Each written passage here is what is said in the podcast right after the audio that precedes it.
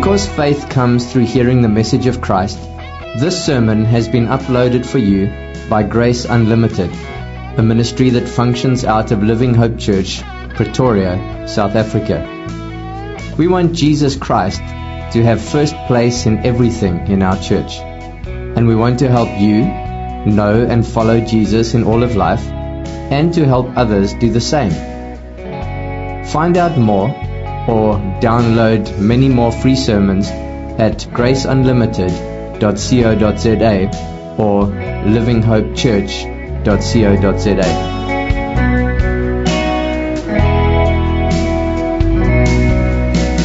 Uh, well, thank you. Uh, Andre, encouraging to hear the update and just the opportunity that you guys had to go and visit. It's encouraging. Obviously, we all wish, wish we could go and worship together um, with Cornerstone Bible Church and with Bible Church of Little Rock, but just a blessing to be able to send you guys to go and share the work that the Lord's doing here. Um, yeah, thankful uh, for Alan and his faithfulness in serving us and preaching over the last few Sundays. Um, even this Sunday, or this sermon that I'm going to be sharing with you today, was supposed to be preached right before Christmas, but I was uh, really sick. I was in bed, and Alan uh, stepped up, and yeah, just thankful and just such a blessing for us to meditate on Christ and who He is. And we're going to continue uh, this mini series that we've been doing on the incarnation of Christ, the divine Son and the human Son. And Alan has done just a wonderful job over the last few weeks in leading us to gaze at Christ, to look at Jesus, our Messiah, and to see both His humanity and His divinity. We looked together at a really a miraculous story. Uh, the last two Sundays of the angel Gabriel coming to Mary, this humble young girl, and telling her that she would give birth to the promised Messiah. It's an incredible text and just precious truth that we've seen in the book of Luke over the last two weeks. To see the blessing that this news was to the Virgin Mary and the blessings that we ourselves have received through his miraculous birth. And this son who was born to Mary in Bethlehem is unlike any other. He was fully man and fully divine.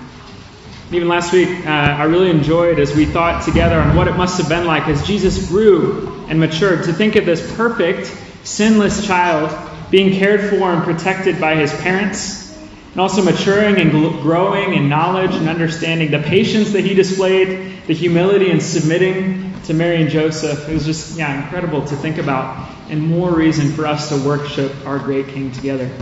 So now, this Sunday, as we conclude this series on the birth of Christ and on his incarnation, as we open God's Word together, we're going to look at Hebrews chapter 2 together. And I want to ask each one of us do we understand why Jesus had to come to earth and be born as a baby in a manger? Do we know why the Son of God had to become a man? This is an important question. It's important for us to consider and crucial for us to have a thorough understanding of as believers. That's why we've spent the last three weeks together just thinking about this truth. Our understanding of who Jesus is affects every aspect of our lives as believers. And if we're going to worship Him rightly, even as we sing these songs this morning, if we're going to worship Him rightly for who He is, not only through the singing, but through our lives lived out, we have to understand why He became a man. We can't ignore this part of who He is as our Savior. And if we're going to walk in a manner worthy of the gospel day by day, whether it's at work or school, with our family, speaking to our neighbors, if we're going to walk in a manner worthy of the gospel, we have to understand the incarnation. And if we're going to tell others about Jesus, about our great Savior who has redeemed us and purchased us by his blood, we need to understand who he is, not only is in his divinity, but also in his humanity, who he is as a man. And even in Jesus' day, you know this. There are many who did not understand who Jesus was. Many in that day, they didn't expect a humble baby born in a manger in Bethlehem or a gentle teacher riding into Jerusalem on a, on a donkey. Many expected a king, a powerful king, a warrior who would come and crush their enemies, destroy the Roman Empire, and establish their kingdom on earth. In the early church, there were many who were led astray by a false understanding of who Jesus was.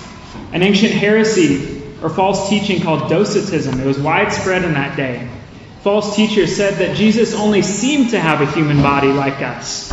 He didn't he wasn't really fully man. He was fully God, but he wasn't really fully man. He just appeared to be like a man. These false teachers couldn't imagine how Jesus God could take on weakness and flesh And so they invented a man made understanding of who Jesus is instead of submitting to his teaching and who he claimed to be. They tried to limit him to being fully God but only partially man. Some of you might know if you're familiar uh, with the book of 1st and 2nd and 3rd John. These books were written to people who are dealing with this false doctrine. And even though it is difficult for us to understand how God could become a man, the incarnation is challenging for our limited minds to understand how Jesus, our King, could be both fully God and fully man simultaneously. We know this to be true, and we trust it to be true because it's clearly revealed to us in God's Word, and it's foundational to our faith. And then there's the opposite error. So some people would say Jesus was completely God but only partially man. But there's many in the world today who say that Jesus was fully man, an incredible man, the ultimate man, but he was not God, not fully God. You might know this about Muslims, that they know who Jesus is, they recognize he was unique as a teacher and as a prophet. They don't view him as God incarnate, but as one of the greatest of the prophets. There's many others in the world today who would say the same thing. They would say Jesus is a wonderful teacher, someone worth looking up to, that you can learn from, but not God, and they have not submitted to him as Lord of their life. There might be many around you, people you interact with on a weekly basis, who would claim to be Christians, but they don't understand who Jesus really is. People who care more about what self appointed prophets and apostles have to say than what Jesus himself has to say. They know who Jesus is, they've read the scriptures, they've heard the stories, they acknowledge who he is, but they don't worship him for who he truly is and don't recognize him as Lord and God. So, as you think about Jesus being born as a baby in a manger, you might have thought at some time, and I've, I've even thought this before is Jesus taking on flesh, is it really that important? Was there not another way? Does it matter that he was fully man? Why does it matter that Jesus was born in a manger in Bethlehem? Could there not have been another way? Could he not have just come down for a few weeks just to be crucified and then gone up to heaven? Or could he not have just paid the price for our redemption in another way? Since all of creation is his, why did he himself have to take on flesh and blood? So that's the question we're going to look at today. That's what I want us to consider as we open the book of Hebrews and look together and see in our passage what was the purpose of the incarnation? Why did the Son of God become a man? So I want you to work through this with me each week as we gather together, as Pastor Andre or Pastor Allen or myself or anyone else is preaching. You should be actively engaged in studying God's Word. I remember Pastor Josh would often talk about it. He'd say, okay, here's our passage. And he would say, I want to hear some pages flipping. He wanted us to be opening our Bibles and looking together. You shouldn't just come on Sunday morning, just sit back and accept every word that comes out of my mouth. But you should examine the scriptures like the Bereans, if you're familiar with the Bereans. These were early Christians who were well known for their love of God's Word and their faithfulness in study and diligence. In uh, the book of Acts, it says, They received the Word with eagerness, examining the Scriptures daily to see if these things were so. They were eager to receive truth and excited for sound teaching, but they recognized that the only true authority comes from God from His Word.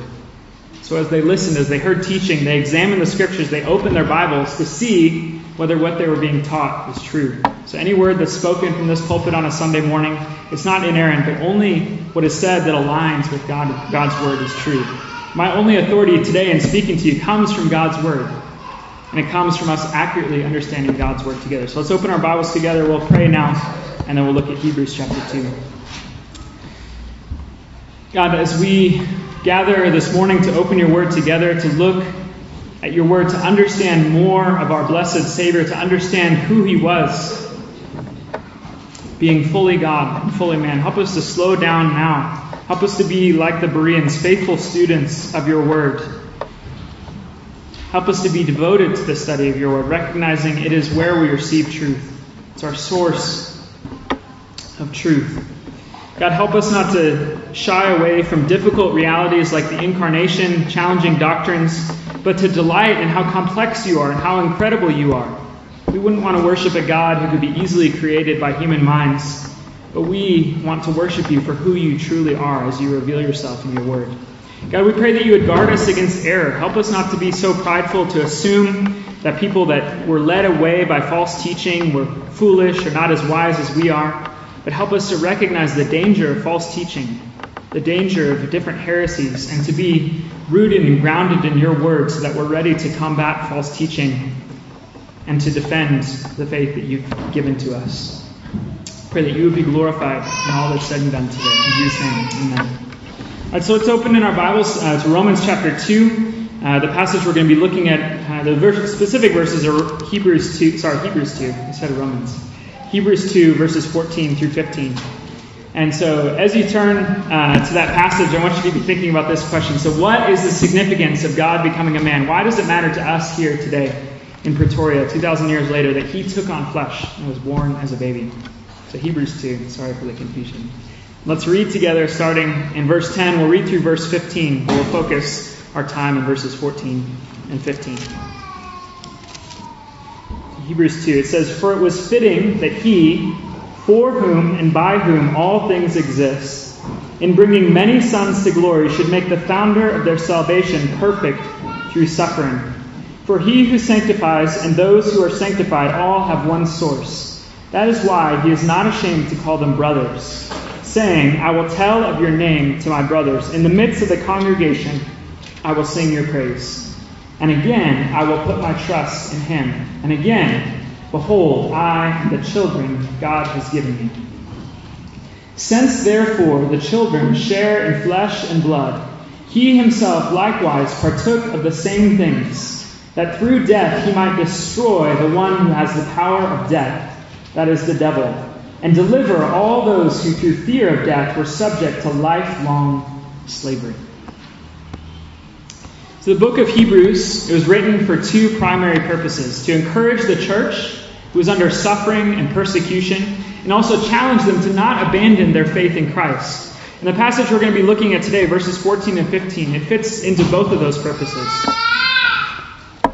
Jesus, the Son of God, taking on flesh, gives us encouragement and the strength to stand firm in the faith in which we believed and reminds us of who our faith is in. And part of the reason I read uh, those verses leading up to it is I want you to notice the word that is used for believers. So, there at the end of verse 13, and then also in verse 14, notice the word that is used there to refer to us as believers. Since, therefore, the children. I want us to stop there and just think about what this means. We are described as the children, since therefore the children. This isn't just a word we should skim over. It's not a normal or ordinary term. Maybe you noticed that. It's not a normal word used to describe believers in the New Testament, the children. And even for us, we don't often use it when talking about other believers. We might refer to someone as brother or sister, but we talk about a church, the members of our church, and we talk about the children. Really, this is a sweet, it's a sweet and loving term of care and affection for those who God has redeemed, the children of God. It's a close and intimate term for someone who the writer and God have a specific love for. If you're a parent, you can understand this, or all of you have parents. But the love for you, ha- you have for your children is unique and special. In those sweet times of speaking to your children at the dinner table, hearing about their day, spending time with them and seeing how they grow and develop, when they tell you that they love you as you put them in bed at night, when you comfort them when they're sick or hurt. There's a unique love that you have for your children that you do not have for others. And this is the way that God describes his attitude towards us as believers. And this love and care for the children, it's speaking not of all humans, but specifically of those who God has chosen and loved. There's other passages that might come to your mind where we see believers referred to as children. Like John 1 11 through 12. It says, He came to His own, and His own people did not receive Him. But to all who did receive Him, who believed in His name, He gave the right to become children of God. This shows the particular care that God has for those who believed in His name. Those who were waiting for a ruling king to ride triumphantly into Jerusalem, many of them ultimately rejected him. The same crowds who gathered as he entered into the city, they would later call for his crucifixion. They were not his children. But if you have seen Jesus for who he is and have believed in him, he calls you his child. And what an incredible love this is. We know that apart from God working in our hearts, we would not receive and we wouldn't have believed in him, but he has chosen us, opened our eyes, and now we are children of God. We're uniquely cared for and loved and protected. Another passage that speaks this is in the book of 1 John, where it says, See what kind of love the Father has given to us, that we should be called children of God. and so we are. And what a blessing, what an encouragement that God's love for you as a believer, it's not an impersonal or distant love where He saves you and then sets you over there and He's removed and not involved in your life. He doesn't save us and then leave us on our own to figure things out, but He has a particular care and attention and love towards us that's so far beyond what we can imagine. And this love, it's not flawed like our love for our children is. There's not a hint of frustration or bitterness or distraction. God's love for his children is perfect. And believer, if you are a child of God, his love for you is perfect. His love for you is boundless and constant and unchanging. One of the ways that we see this love for the children of God is through Jesus taking on a human body, taking on flesh and blood. Let's look at the rest of verse 14. It says, Since therefore the children share in flesh and blood, he himself likewise partook of the same things. So we, the children, we share in flesh and blood. And I think you can understand what this means to share in flesh and blood. It's just speaking to what it means to be human. You know, you see your human body, you can understand some of what it means for Jesus to take on human form, flesh and blood. You have weaknesses, you have aches and pains, you experience sickness and suffering, tiredness and exhaustion. You share in flesh and blood, all of us in this room. And we wish it wasn't this way. For those of us who have repented and put our hope in Christ, we have a new heart. God has redeemed our soul, but He has not yet redeemed our bodies. That's what we're waiting for, we're hoping for. Uh, Charles Spurgeon had a quote on this. He said, We know what it is to be partakers of flesh and blood. We often wish that we did not. It is the flesh that drags us down. It is the flesh that brings us a thousand sorrows. I have a converted soul, but an unconverted body. Christ has healed my soul, but he has left my body still to a large extent in bondage, and therefore it has still to suffer. But the Lord will redeem even that. It's so true. Each of us, even though we have been given a new and everlasting hope, we are still walking in these fallen bodies. We share in flesh and blood should make us long for Christ to return, for the flesh and blood of our fallen bodies to be taken away, for our faith to be made sight, and for us to walk free of all sin and suffering and pain and death, where there'll be no more mourning or weeping, and where He'll wipe away every tear from our eyes. And as we see the realities of the weakness of our bodies, of our flesh, we also see what more of what this means for Jesus to take on flesh by coming as a man. He himself likewise partook of the same things. He purposely took on flesh and blood. You can notice it's, it's not the same word, even in our English translation. So the children share in flesh and blood, and he partook of the same things. Partook is kind of a funny word, it's not one we often use. You could see it as he took flesh and blood on. He willingly became the same things that we share in flesh and blood, took on their attributes, took on an earthly body, intentionally, purposely. Every other birth, every other child who's born, they didn't have a choice. They share in flesh and blood. They're born in the weakness of humanity. At the moment of our conception, we share in flesh and blood and have a human nature. But Jesus, in his human birth, he took on flesh and blood as an act of sacrifice, as an act of love. He deliberately determined to take on flesh and blood, this weakness, to take on a human nature. And what did this mean for him? This means he experienced suffering. He needed to sleep. He needed to eat. He needed physical protection. We also know that he sweat drops of blood. He experienced pain and suffering. In John 1, another of the key passages on the incarnation. It says, In the beginning was the Word, and the Word was with God, and the Word was God.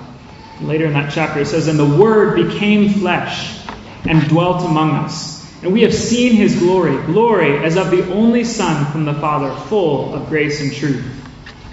So the Word, Jesus, the Son of God, took on flesh and dwelt among us. The incarnate Word, the Son of God, who existed in eternity past, who was there in the beginning at the time of creation this perfect divine being took on human flesh and weakness.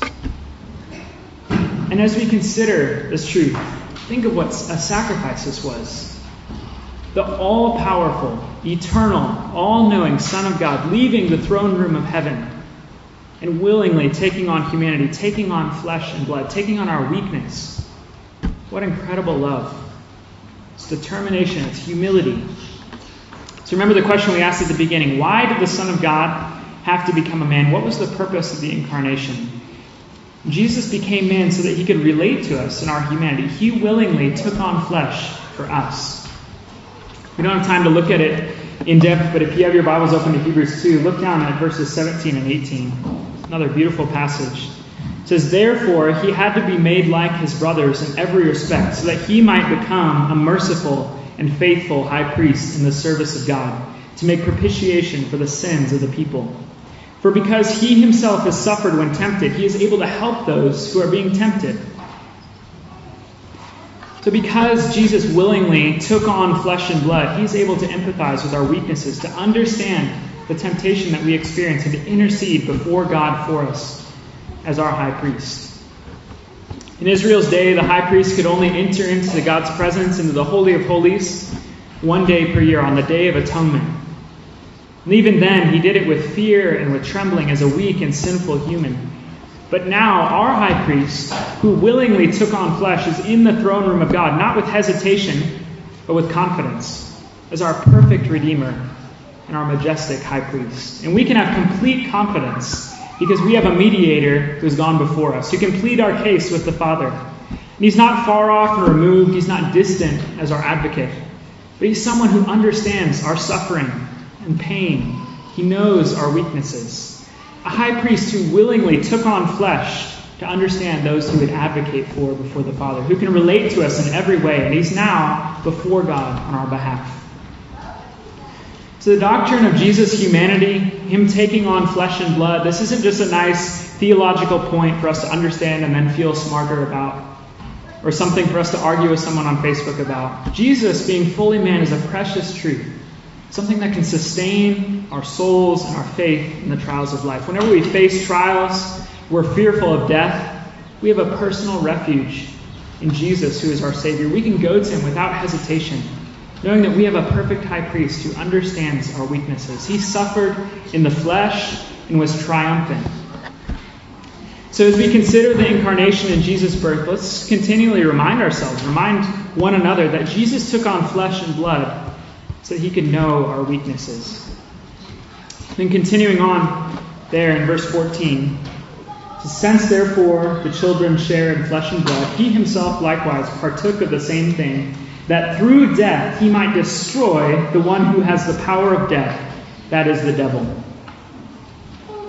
So that word that tells us this is the purpose in our passage today. The reason why Jesus took on flesh and blood, he took on humanity so that through death he could destroy the one who has the power of death, the devil, and deliver all of those who through fear of death were subject to lifelong slavery. He came and was born as a baby in a manger to destroy death once and for all, to destroy Satan's power. He came to fulfill the promise of the gospel all the way back in Genesis 3:15, where it was promised that the seed of the woman would crush the head of the serpent. Jesus took on flesh and was born as a man so that he could crush the head of the serpent and once and for all free us from his power. And in this same verse, more specifically, Jesus was born as a man so that he could die. So, how would he destroy the one who has the power of death? Through his own death. What an incredible picture that Christ, he would not come to conquer as a warrior king like many of the people expected, but he came to suffer and save as the perfect and sinless sacrifice. The purpose of Christ's incarnation, the purpose of his birth, the reason why he took on flesh is so that he could die. Jesus, if he was fully God alone, he couldn't die. He could not be killed. God cannot die. And so his willful taking on of a human flesh and blood enabled him to accomplish this ultimate task of suffering and dying to redeem a people from every tribe and tongue and people and nation, to redeem me and to redeem you. Another reason why Christ became a man is because blood had to be shed. Jesus had to be fully human because God's design for redemption was that through the shedding of blood, sins would be covered. In the Old Testament, we know they sacrificed animals, but this was a temporary, it was insufficient. The blood of bulls and goats could never redeem a people from every tribe and tongue and people and nation. But Jesus, the perfect Lamb of God, took on human flesh and sacrificed, laid down his life for the sheep. He shed his human blood to cover the sins of all who would ever believe in him. If he were not human, this would have been impossible. But now, because of his death, we are covered by his blood. We are clothed in robes of righteousness because of his sacrifice. So if you're looking, one thing just to notice about this verse, if you're looking at it, it says, So that through death he might destroy the one who has the power of death, that is the devil. You might be wondering, wait, when was Satan destroyed? Did I miss something? And this translation maybe isn't the most helpful in our English Bibles because we know that Satan has not been destroyed. He's not been completely defeated yet. We know he's still alive and active in this world. In 1 Peter, we, we know it's a familiar passage. It says, Be self controlled and vigilant, for your enemy, the devil, is always about prowling like a lion, roaring for its prey. He's not dead, and he's still our enemy. But what could this mean? Maybe a better way for us to understand it today is that through Christ's death, he destroyed Satan's power.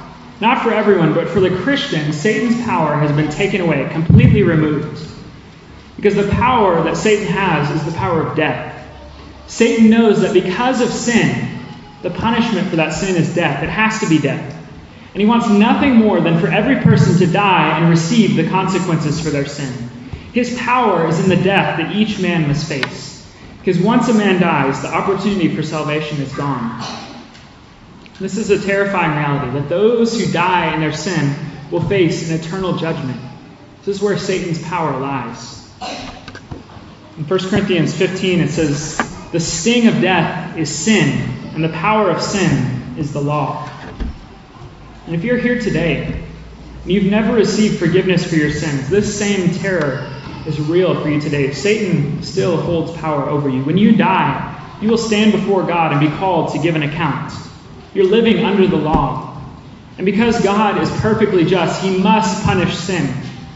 And if your hope is in yourself, if your hope is in the good works that you do, or anything apart from the blood of Christ who took on flesh and blood, the sacrifice that he paid on the cross, then death still has power over you.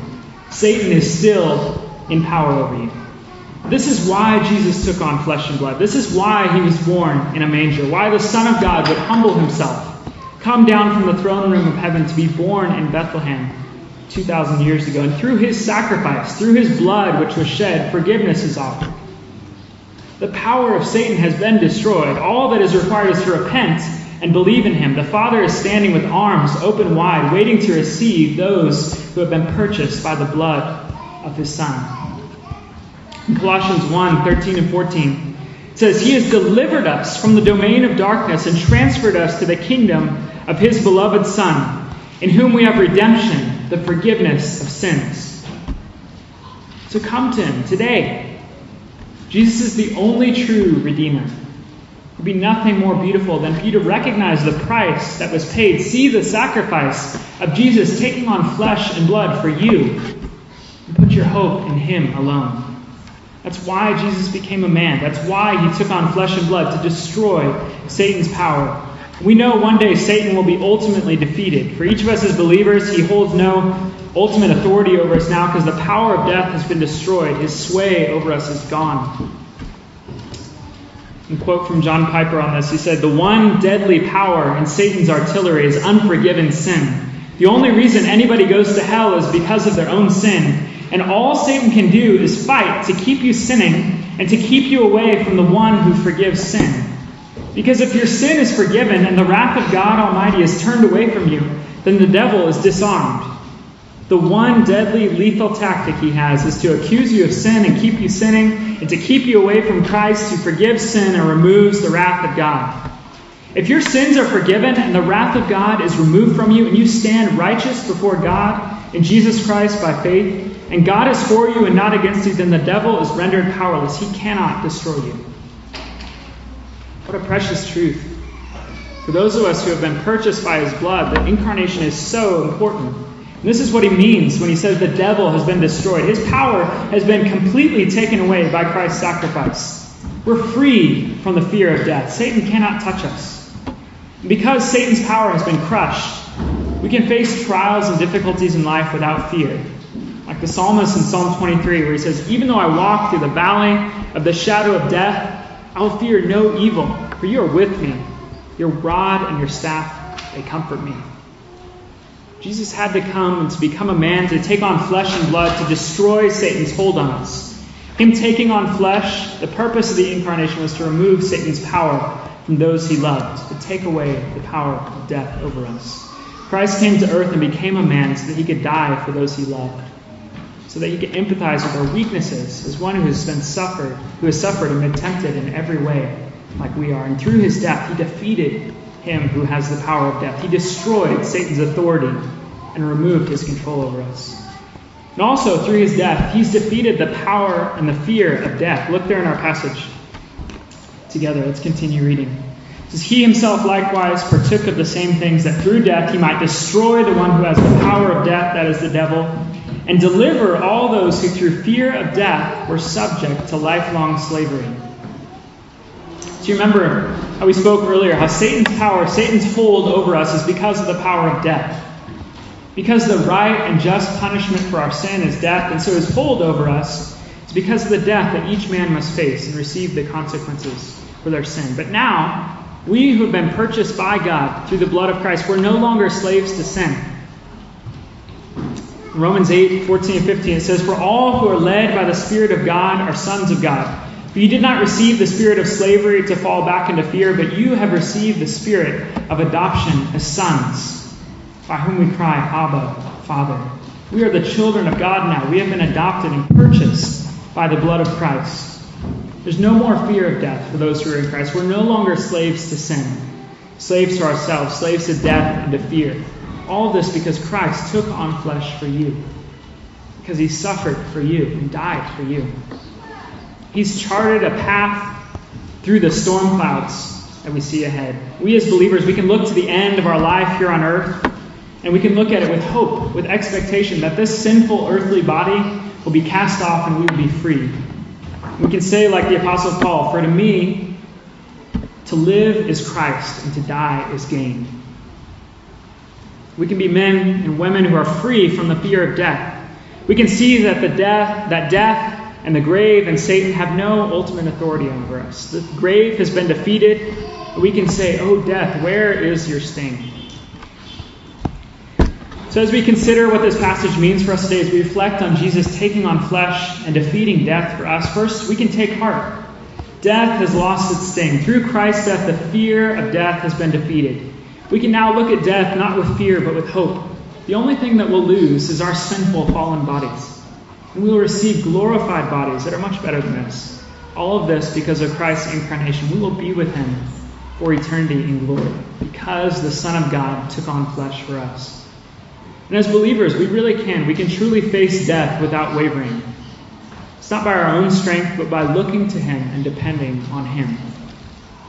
If you're here today and this seems inconceivable, you're not sure if your hope is truly in Christ, and you're afraid of death, consider the offer that Jesus brings to come, to bring your sin and your burdens and your weaknesses, and to look to Him, to repent and believe. For us as believers, this is truly it's a miraculous hope that we have, that our sin has been paid for, and our hope is secure.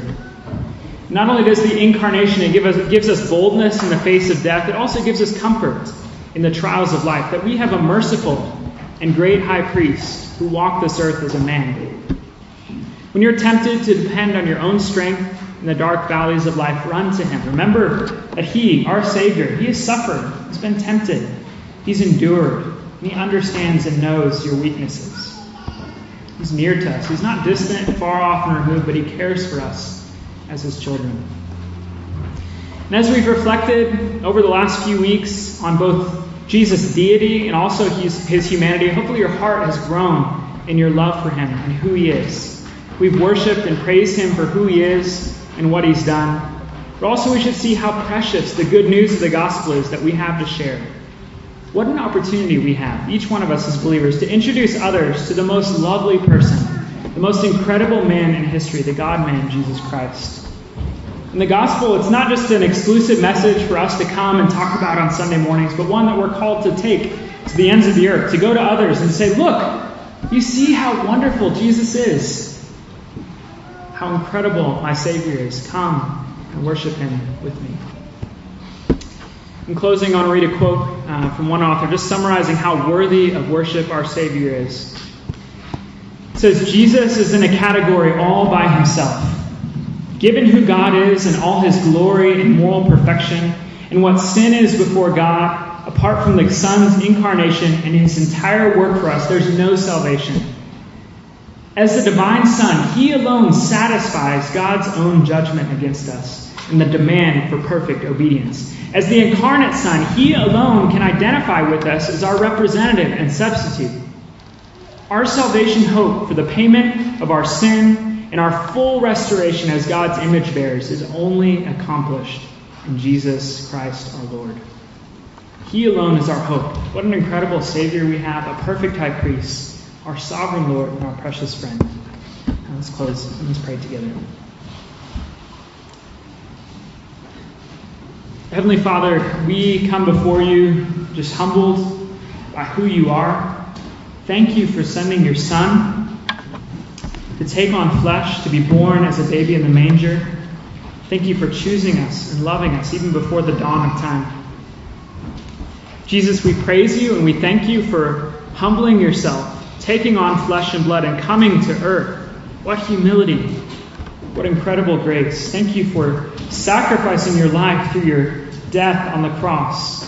And through your death on the cross, defeating Satan, removing the fear of death for us giving us a hope that we can cling to in the darkest of days. God, we thank you that through your ascension, through being raised from the dead, being seated now at the right hand of the Father, that you intercede for us as our great high priest who understands and knows our weaknesses, who's pleading with us before the throne. And God, we thank you for sending the Holy Spirit, not leaving us alone, Uh, giving us your word and your spirit to open our eyes to behold the truths of the gospel. Thank you that we have the Holy Spirit as a comforter, as a guide. Give us eyes to see and give us ears to hear. Help us to walk in a manner worthy of the gospel. Help us to grasp the freedom that we have in Christ, not walking in ignorance and in fear, but in recognizing the salvation that has been purchased for us, seeing that sin and death have been defeated, that the power of Satan has been removed. God, give us boldness Give us a confidence, not in ourselves or in our own strength, our own abilities, but a confidence and a boldness because of what Christ has done for us, because of the salvation that has been purchased for us, because our Savior took on flesh and blood for us. God, and help us not to just keep these truths to ourselves. Help us not to just sit here on Sunday mornings and to think that we're the only ones that need to hear of this, but help us to be bold witnesses for you. Help us to see that there is a world waiting, longing for truth. A world of people who, over whom Satan still holds power, death still holds power. But thank you that we have been given a message that can free the sinner, that can give hope to the hopeless and open the eyes of the blind. And pray that you would give us hearts that are filled with worship for who you are and what you've done. Pray that as we spend time meditating on who you are, and Jesus taking on flesh, being fully God, fully man. But help us have hearts that are filled with worship and to praise you for who you are. In Jesus' name, amen.